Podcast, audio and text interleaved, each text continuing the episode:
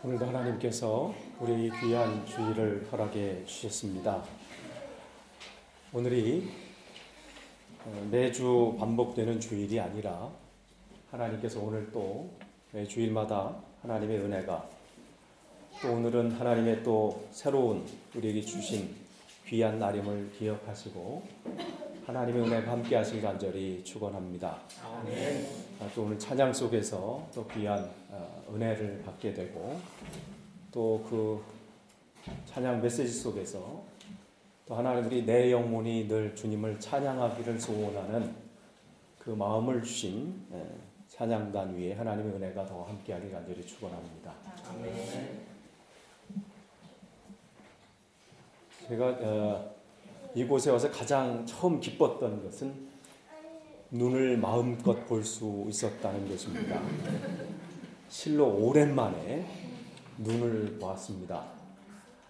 런던에서 눈 구경하기가 쉽지 않아서 오자마자 눈 사진을 찍어서 아이들한테 보냈습니다. 아이들은 너무 좋겠다는 거예요.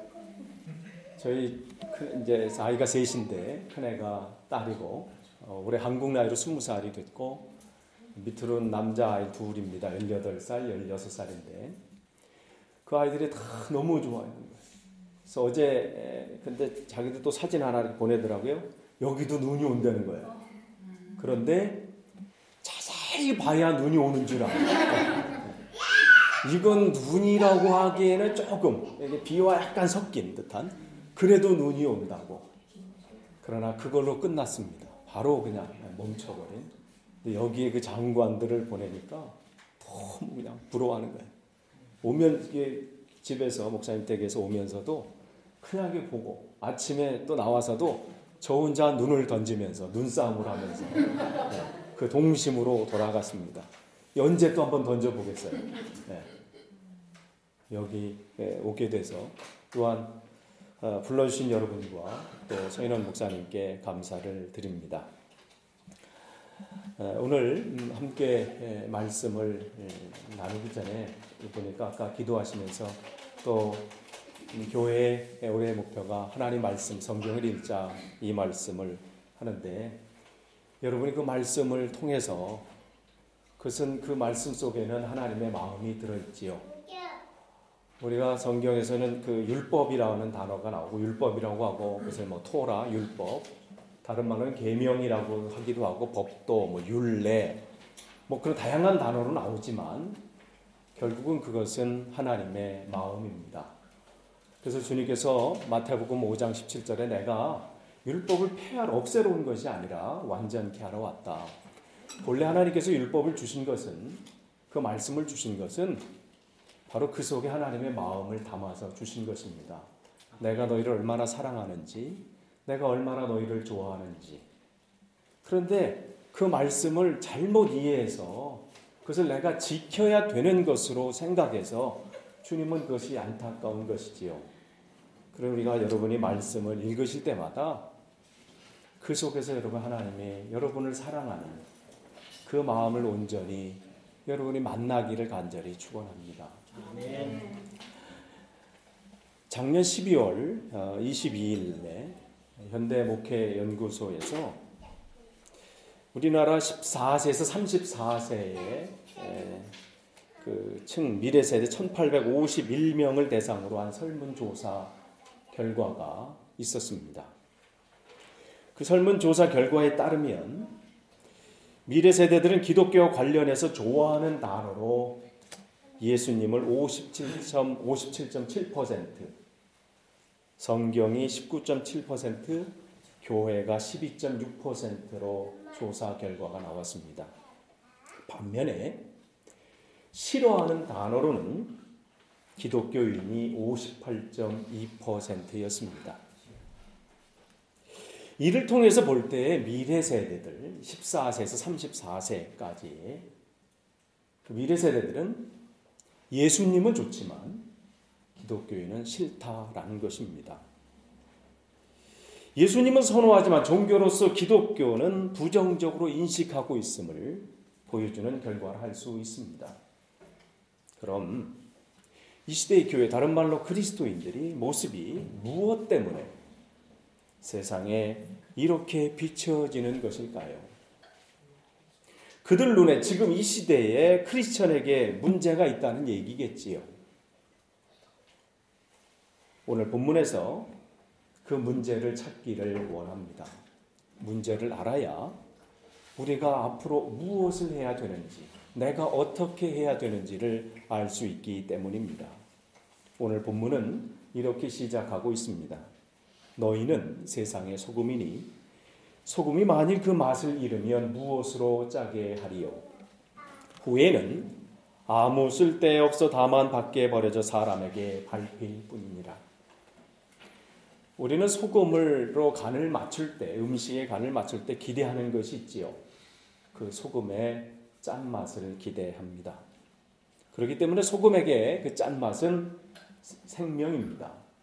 소금에게 짠맛은 있어도 되고 없어도 되는 그런 선택의 문제가 아니라 소금에게 짠맛은 그의 존재의 이유입니다.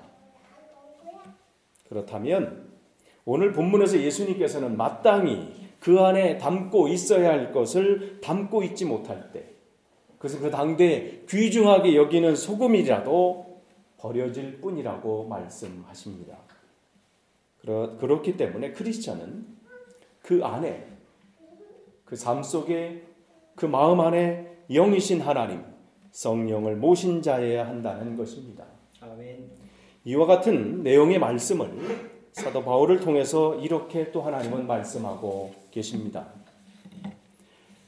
고린도서 13장 1절 이하에 내가 사람의 방언과 천사의 말을 할지라도 사랑이 없으면 소리나는 구리와 울리는 꽹가리가 되고 다른 말로 말하면 내가 세상 사람으로 볼 때는 사도된 바울이라고 이 칭송을 받고 대단한 사람이라고 이야기를 든다 할지라도 내 안에 사랑이 없으면 즉 내 안에 하나님이 안 계시면 나는 아무것도 아니라는 것입니다.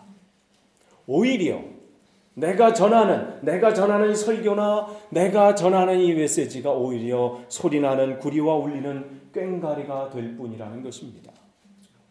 내가 예언하는 능력이 있고 모든 비밀과 모든 지식을 알고 또 산을 옮길 만한 큰 믿음이 있다 할지라도 내 안에 하나님이 안 계시면 내 안에 사랑이 없으면 나는 아무것도 아니다. I am nothing이라는 거예요. I am nothing. 얼마나 부러운 신앙인가요? 모든 비밀을 알고 성격적인 지식을 알고 산을 옮길 만한 그런 믿음 우리가 바라는 믿음 생활 아니에요. 부러운 신앙 생활이지요. 그러나 겉으로 그러한 능력을 가진 자랄지라도 그 안에 온전히 하나님을 주인으로 모시지 않는 삶을 산다면 그 안에 온전히 주님을 모시지 않는다면 그는 아무것도 아니라는 겁니다. 계속해서 사도 바울은 내가 내게 있는 모든 것으로 구제하고 또 내 몸을 불사르게 내어 줄지라도 내 안에 하나님이 안 계시다면 내게 아무 유익이 없다고 고백합니다. I gain nothing. 즉 헛수고라는 겁니다. 내가 아무런 그런 능력을 행하고 세상적으로 볼 때는 이만한 구제와 희생의 삶이 어디 있습니까? 세상 사람들이 칭송을 받을 만하지요. 칭찬을 받을 만한 삶입니다. 그러나 사도 바울은 그렇게 내가 세상 사람들로 칭찬을 칭찬을 받고 사람들에게 존경을 받는 삶을 산다 할지라도 그 안에 하나님이 안 계시면 그 삶에 하나님이 성령이 그 안에 안 계시면 그는 헛수고라는 거예요.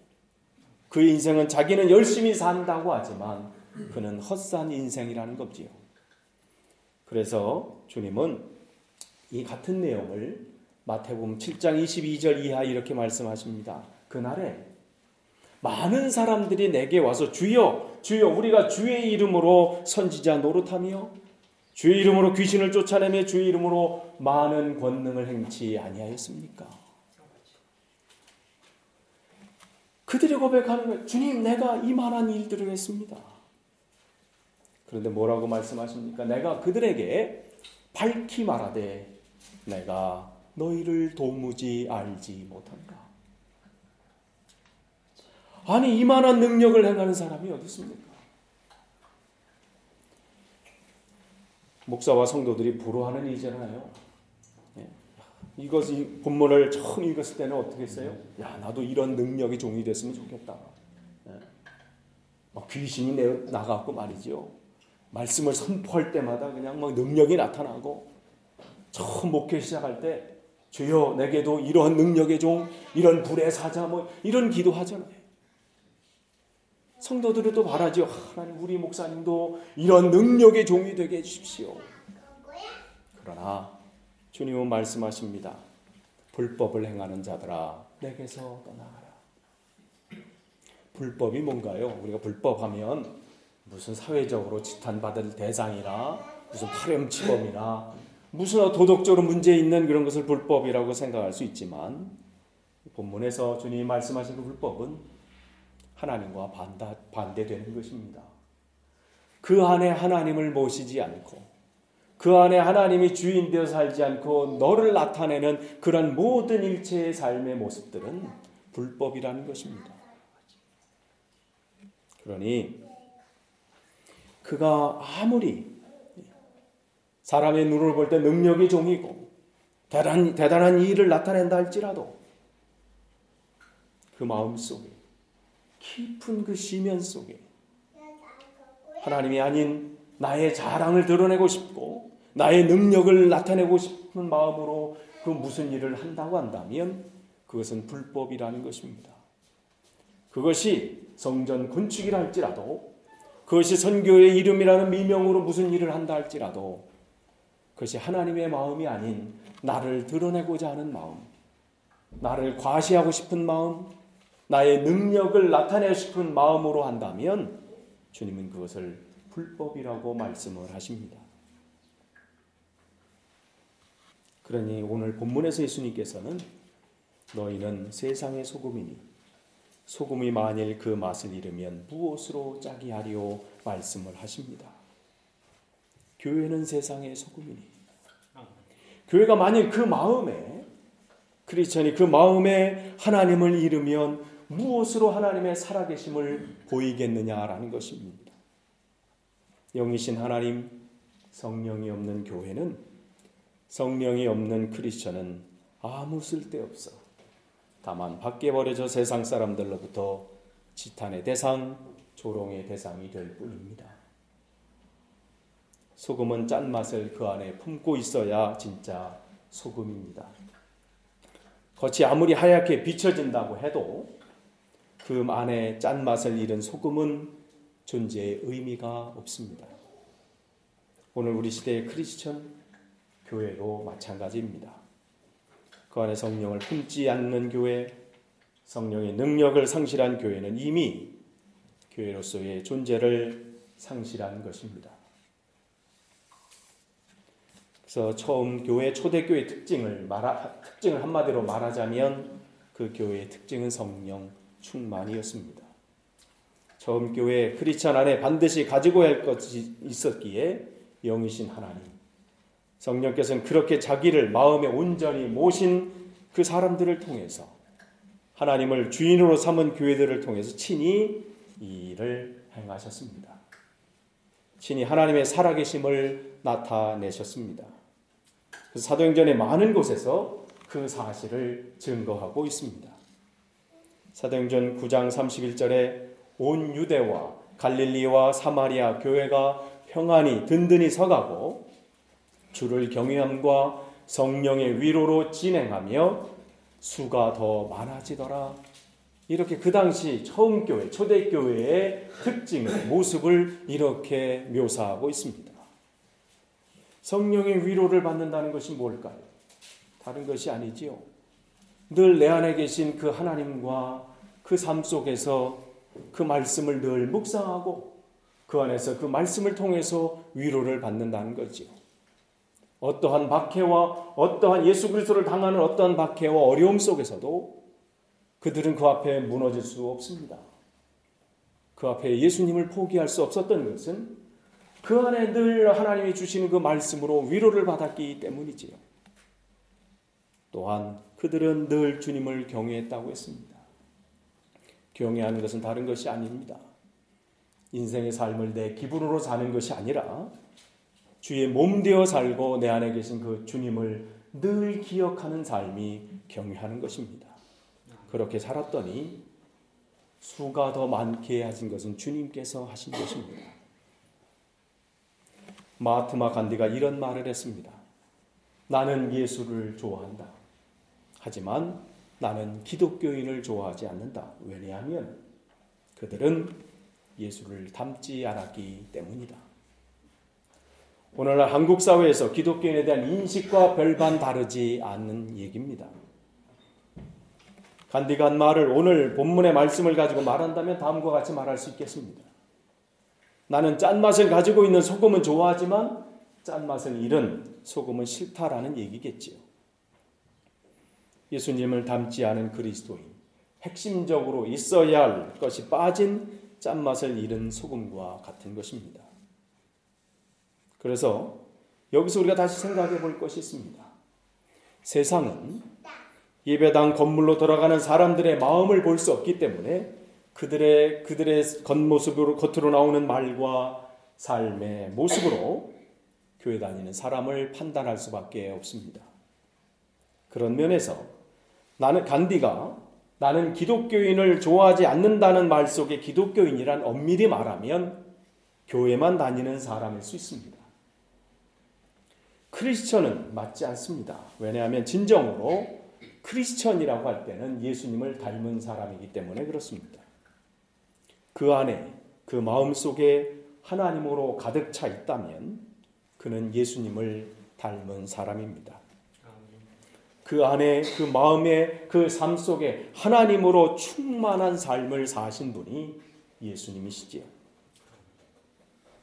닮은 사람이라고 할 때 온전히 주님을 닮은 완전의 상태를 말하지 않습니다. 그분을 닮아가려는 시도, 시작 자체가 내가 한 것이 아니라 내 안에서 하나님께서 시작하신 일이기 때문에 또한 그분께서 이루시기 때문에 이루어질 것을 믿기 때문에 닮은 사람이라고 말할 수 있습니다. 그래서 이사야 43장 18절 이하에 너희는 이전 일을 기억하지 말며 옛날 일을 생각하지 말라. 보라, 내가 새 일을 행하리니 이제 나타낼 것이라. 주님께서 하신다는 거예요. 우리가 할 수 있는 것이 아닙니다. 우리가 아무리 결심하고 아무리 결단한다고 되나요? 오죽하면 작심 3일이라는 말이 있지요. 3일도 못 간다는 게 결심한 것이. 우리가 새해가 되면 얼마나 많은 것을 결심합니까? 이렇게 하리라 저렇게 하리라. 올해는 꼭 내가 다이어트 하리라.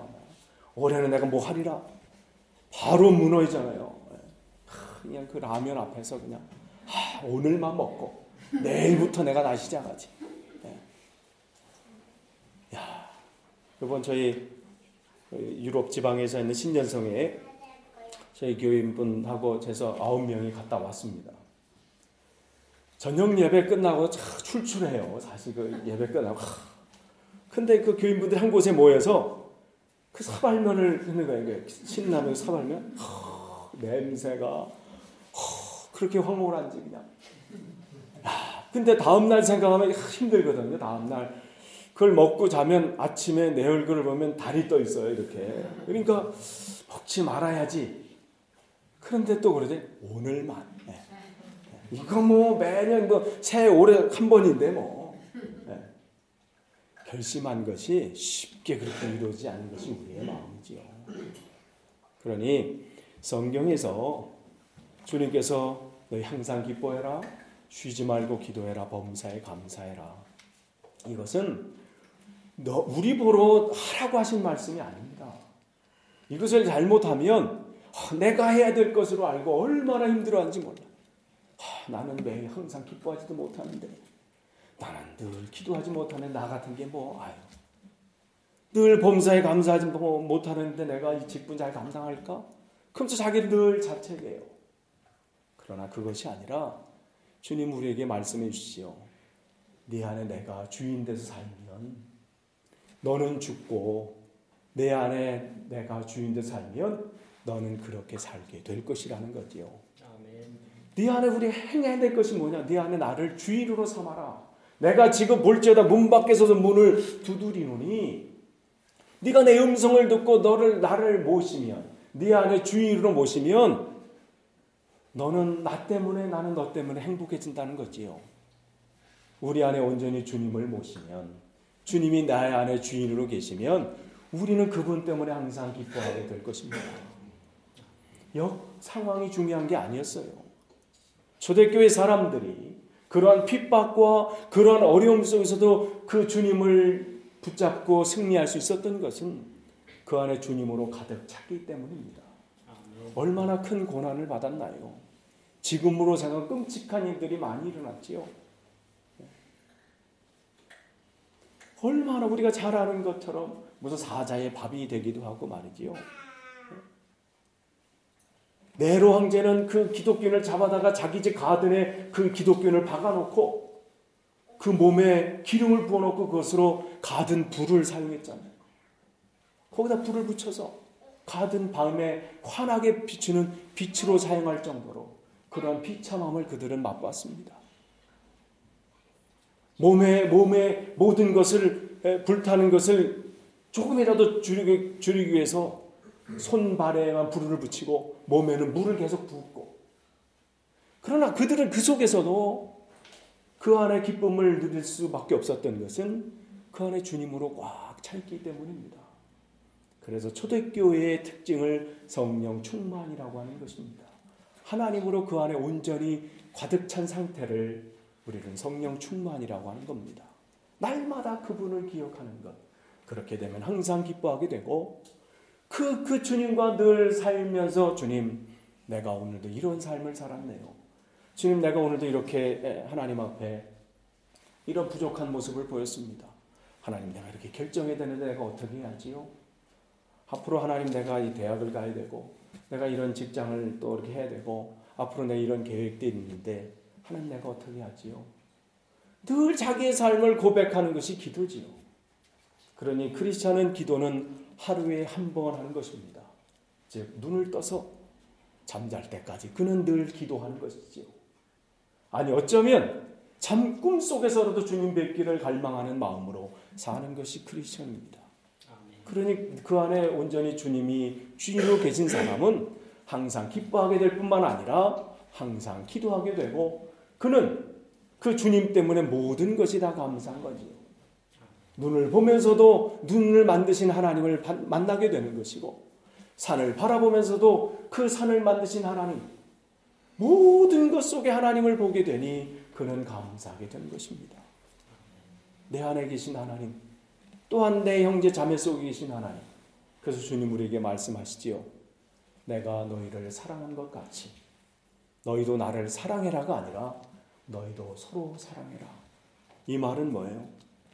그 안에 계신 하나님 때문에 그 사랑이 너무 감격해서 그러니 그 내 형제 자매 속에 계신 그 하나님 그 사람을 사랑하는 게 아니 그 얼굴 그 인간을 보면 화가 날 수 있어요.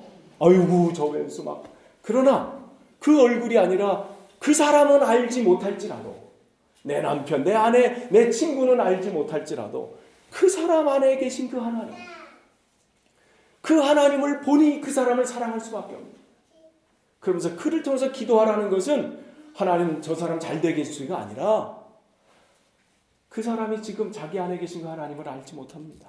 하나님. 하나님께서는 그 사람을 계획 속에 그 인생 속에 하나님의 계획을 갖고 계신데 저 사람이 알지 못하네요. 하나님 저 사람도 내가 지금 이 안에 계신 하나님 때문에 감격한 것처럼 저도 그 하나님 때문에 감격할 수 있는 하나님 그 시간을 만나게 도와주십시오.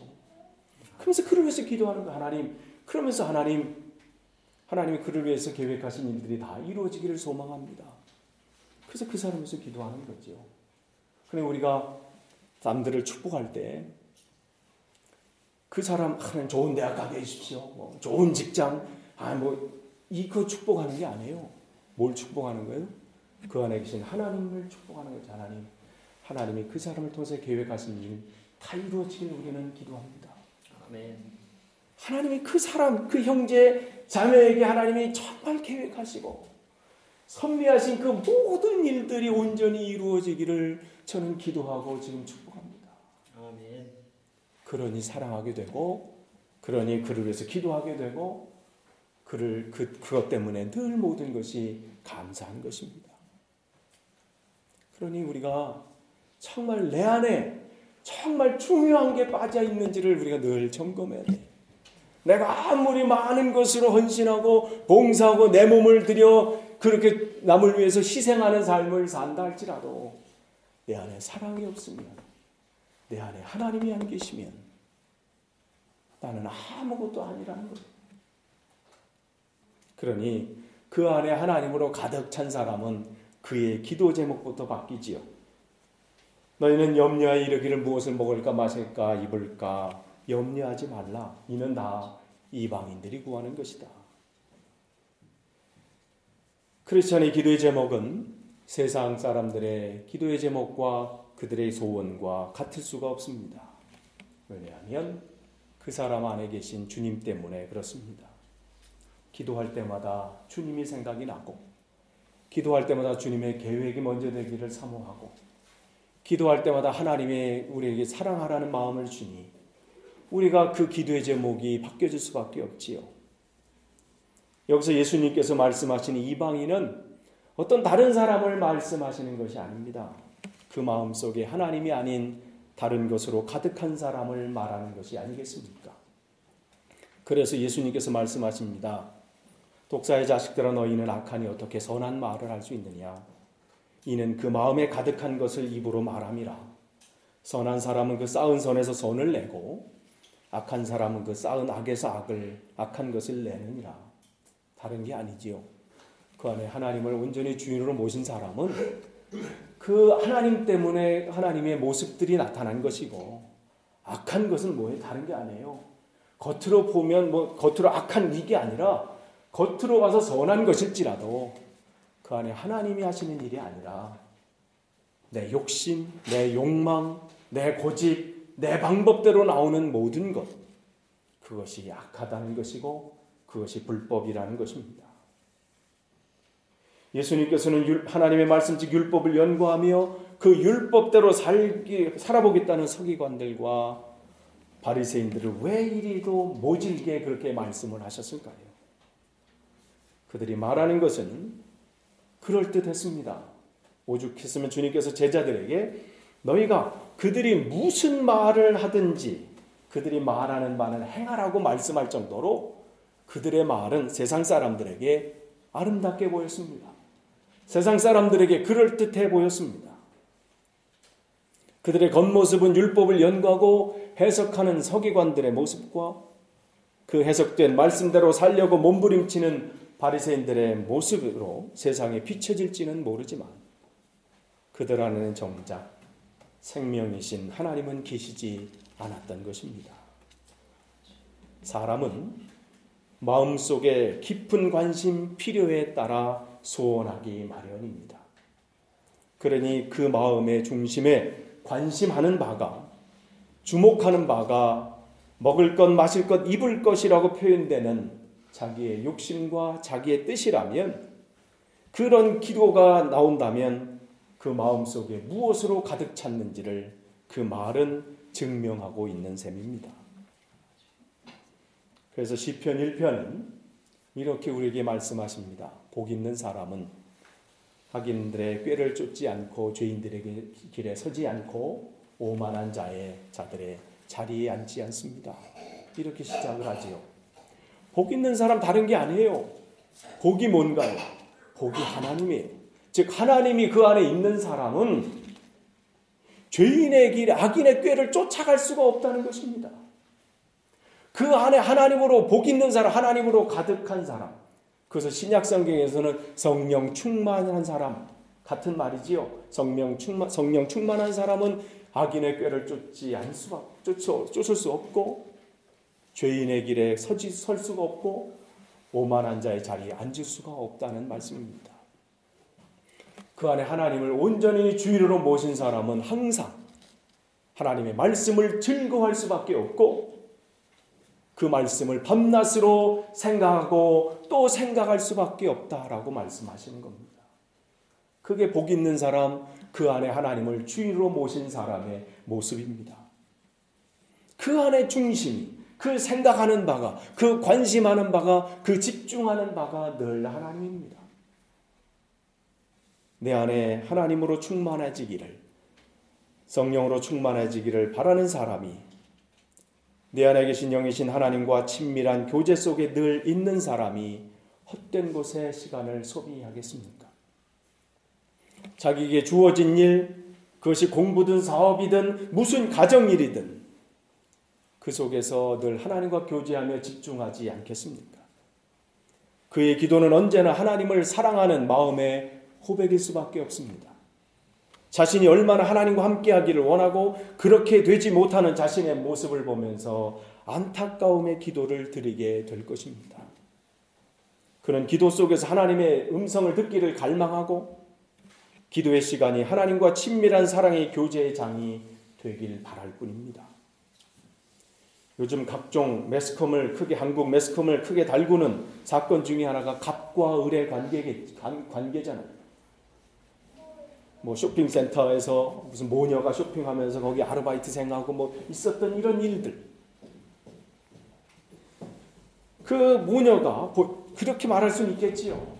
그 내가 우리가 그 아르바이트생에게 그렇게 대한 것은 우리의 본심이 아니라고 말할 수 있을 수 있습니다. 그러나 그들의 행동을 통해 자기 안에 지금 무엇으로 가득 찼는지 직접 말은 하지 않았지만 그들의 행동이 그 마음 속에 무엇으로 가득 찼는지를 폭로한 것입니다. 그럼 우리는 어떻습니까? 상점에서 종업원을 대하는 태도는 어떻습니까? 음식점에서 식사를 주문하거나 종업원을 대하는 태도는 어떠하신가요? 내 돈으로 내가 사는데 이 정도도 못해? 라는 생각을 하십니까?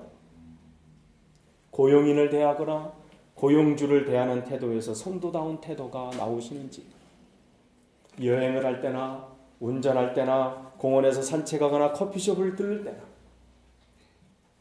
우리가 매일 사용하는 언어에서 우리가 매일 접하는 인터넷 속에서 그리스도다운 태도가 나타나십니까? 크리스천은 다른 말로 성도라고 합니다. 그 단어의 뜻대로 거룩한 물이라는 뜻입니다. 우리가 거룩한 존재이기 때문에 성도가 아니라 거룩하신 주님이 우리 안에 거하시기 때문에 성도인 것입니다. 여기 컵이 있습니다. 이 컵 안에 아무것도 들어있지 않으면 그냥 우리는 컵이라고 그래요. 이게 뭐 종이컵이 됐든 뭐 유리컵이 됐든 뭐든 그냥 컵. 그러나 이 컵 안에 커피가 들어있으면 그때는 이미 그것은 컵이라고 하지 않습니다. 아무것도 없었을 때 그 종이컵이라고 말할 수 있지만 그 종이컵 안에 커피가 들어있으면 우리는 커피라고 말을 합니다. 그 안에 오렌지 주스가 들어있으면 오렌지 주스라고 그러죠. 그래서 커피숍에서 커피 한 잔 주세요 그러지 커피 컵을 주세요 이러지 않습니다. 그 말은 뭐예요? 우리 안에 무엇이 담겨져 있느냐에 따라서 우리의 모습이 확정되어지는 것입니다. 그렇기 때문에 우리가 구약성경에서 성막이라고 하는 것, 오헬, 타버너클, 이 성막이라고 하는 것은 왜 그것을 거룩한 텐트라고 하나요? 그때 많은 텐트들이 있습니다. 모세가 사용하던 텐트도 있고 아론이 사용하는 텐트도 있는데 왜 유독 그것만을 성막 거룩한 텐트라고 합니까? 그 안에 하나님 법궤가 있기 때문에 그렇습니다. 그 안에 법궤가 없다면 그것은 성막이 아닙니다. 그러게 성도라고 하는 것은 그 사람 안에 하나님을 담고 있는 사람이어야 합니다. 주님을 그 안에 모신 사람이 성도 그리스도인입니다. 그러하게 성도는 그가 어디 있든지 그가 학교에 있든지 학, 교회에 있든지 직장에 있든지 부엌에 있든지 친구를 만나든지 무슨 일을 하든지 음식점 아니든 비행기 아니든 어느 곳에도 똑같이 성도다워야 합니다. 그러나 우리의 힘으로 어떻게 이렇게 살 수 있나요? 그래서 사도 바울은 고린도전서 15장 31절에 형제들아 내가 그리스도 예수 우리 주 안에서 가진 바 너희에게 대한 나의 자랑을 두고 단언합니다. 사도 바울이 자기의 자랑을 이야기했는데 이런 자랑을 합니다. 나는 날마다 죽노라. 이게 그의 자랑이었습니다. 왜? 자기 힘으로는 사랑을 못하는 거예요. 자기 힘으로는 무슨 결단을 해도 그 결단이 되지 않는다는 거지요. 그러니 자기는 날마다 죽는다는 거예요. 왜? 자기 속에 끊임없이 일어나 자기 욕심들, 자기의 고집들, 자기의 욕망들, 자기의 죄성들. 그러니 끊임없이 일어날 때마다 주님 나는 죽었습니다. 나는 죽은 자입니다. 주님이 내 안에 주인 되어 사십시오. 끊임없이 고백하는 거예요. 날마다 죽는다는 것은 자기를 날마다 죽은 자로 여긴다는 것이고 죽은 자로 여긴다는 것은 주님의 말씀으로만 인도함을 받는 주의 몸으로 살겠다는 것입니다.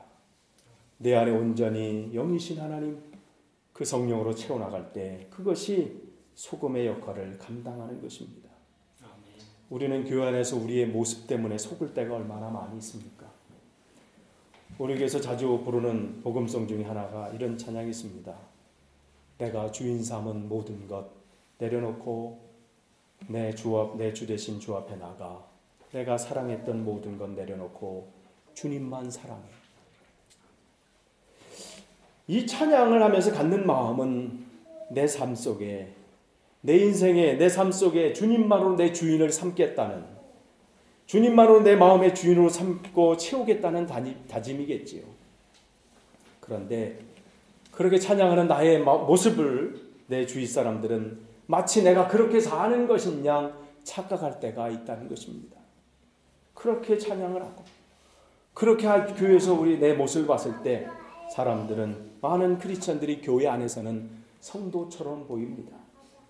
찬양하는 모습에서 성경 공부하는 모습에서 기도하는 모습의 모습 속에서 교회 속에서 봉사하는 모습 속에서 성도처럼 보입니다. 찬양 집회나 부흥 집회, 수련회에서 말씀을 듣고 찬양하며 그 분위기 속에서는 성도처럼 보입니다. 서로 간에 큰 은혜를 받았다고 서로 권면하고 고백합니다. 그러나 집회가 끝나고 성전 문을 나가서 주차장에서부터 벌써 달라지지요. 누가 차비 따위로 됐어 말이죠. 네. 벌써 고백을 은혜 받았다고 하는데 집으로 가는 차 운전하는 속에서 누가 조금이라도 끼어들면 뭐 여긴 끼어들 것도 없고 차들이 안 다녀서 뭐 네. 한국은 그렇다. 조금만 저희 사는 그 지역도 차들이 많아. 조금만 울컥 나오잖아. 이야 하고 싶은 거. 우리가 목소리로 하나님께 찬양 드리든 드리든 헌금으로 찬양을 드리든 예배를 통해 하나님께 찬양을 드리든 찬양의 시작은 이 교회 이곳에서 시작이 되지만 그 찬양은 우리 일상 속에서 이어져야 합니다. 아멘. 그것이 하나님께서 받으시는 찬양입니다.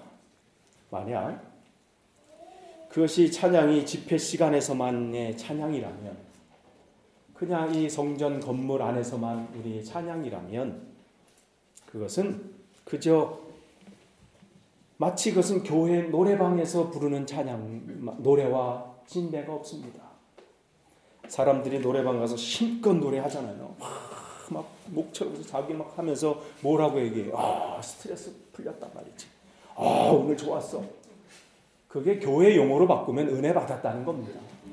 그 다른 말로 하면 아, 은혜 받았어. 만약에 우리 성전에서 부르는 이 찬양이 주님 내가 주의 몸 되어 살겠습니다. 내 내용이 주님을 찬양합니다. 내는 주의 영광을 봅니다. 이 찬양이 여기서 끝난다면 그것은 교회 노래방과 맞습니다. 그러나 우리의 찬양이 노래방과 다른 것은 그 가사 내용이 틀려서도 아니고 그 곡조가 틀려서가 아니라 우리의 노래가 성전에서 끝나는 것이 아니라 우리의 삶 속에서 이어지고 열매를 맺기 때문에 다른 것입니다. 그러니 우리가 내가 주인 삼은 모든 것 내려놓고 내 주 앞에 내가 사랑했던 모든 것 내려놓고 주님만 사랑해 라고 노래로 하나님을 찬양했던 것처럼 내 평소의 삶 속에서 그 노래의 가사처럼 주님으로 나를 채워간다면 주님의 몸 되어 살기를 바라는 바라고 한다면 그 찬양은 성전 문을 나서면서도 계속되어질 것이고 여러분들이 매일 만나는 사람들 그 사람이 가족일 수 있고 학교 친구일 수 있고 음식점 종업일 수도 있고 마트에서 일하는 아르바이트, 아르바이트생일 수도 있습니다. 그 사람들 앞에서 여러분의 여러분 안에 누가 주인으로 계신지 여러분의 삶은 누가 주인인지 여러분 안에 무엇으로 가득한지가 보이게 될 것입니다. 재래시장 좌판에 쭈그리고 앉아서 무엇인가를 팔려고 하는 그 과일이나 야채 그 바구니 안에서 그 노인분의 그 야채 바구니 안에서 싱싱한 것을 얼마든지 먼저 구할 수 있고 그것을 살 수 있지만 그것을 마다하고 시들어가고 보잘것없는 것을 구입하는 어떤 이의 모습 속에서 그 사람 마음 속에는 과연 무엇이 있을까 궁금해하는 것은 그 마음에 가득한 것이 밖으로 표출된다는 주님의 말씀이 기억나기 때문입니다. 끝을 맺습니다. 너희는 교회의 소금이라고 말씀하지 않으셨습니다. 너희는 세상의 소금이니. 여러분, 우리의 찬양은, 우리 하나님 앞에 드리는 이 예배는 이 성전에서 끝날 수 없습니다. 왜냐하면 그 주님은 우리 마음 속에 계셔서 우리의 삶 속에 언제나 나와 함께 계시기 때문입니다.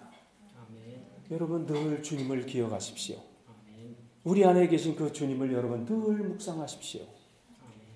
그것으로 늘 나를 채워가는 것. 24시간, 한 달, 1년을 채워가는 것. 그렇게 조금씩 조금씩 나를 채워가는 것. 그것이 충만, 성령 충만이라고 고백하는 것입니다. 어느 날 갑자기 뭐가 쏟아 부어져서 시작되는 것이 아니라 그렇게 주님을 내 삶 속에서 끊임없이 여러분이 남편을 보든 아내를 보든 여러분이 바이어를 만나든 친구를 보든 그 자리에 계신 하나님 여러분 마음속에 계신 하나님 그 사람 속에 안에 계신 그 하나님을 여러분이 늘 기억하십시오. 그런 것이 바로 우리가 하나님 소금 되어 사는 것이고 그 안에 정말 짠맛을 잃어버리지 않는 삶인 것입니다. 아무쪼록 이 교회가 그러한 복 있는 교회, 그 생명을 갖고 있는 교회 되길 간절히 축원합니다. 기도하겠습니다.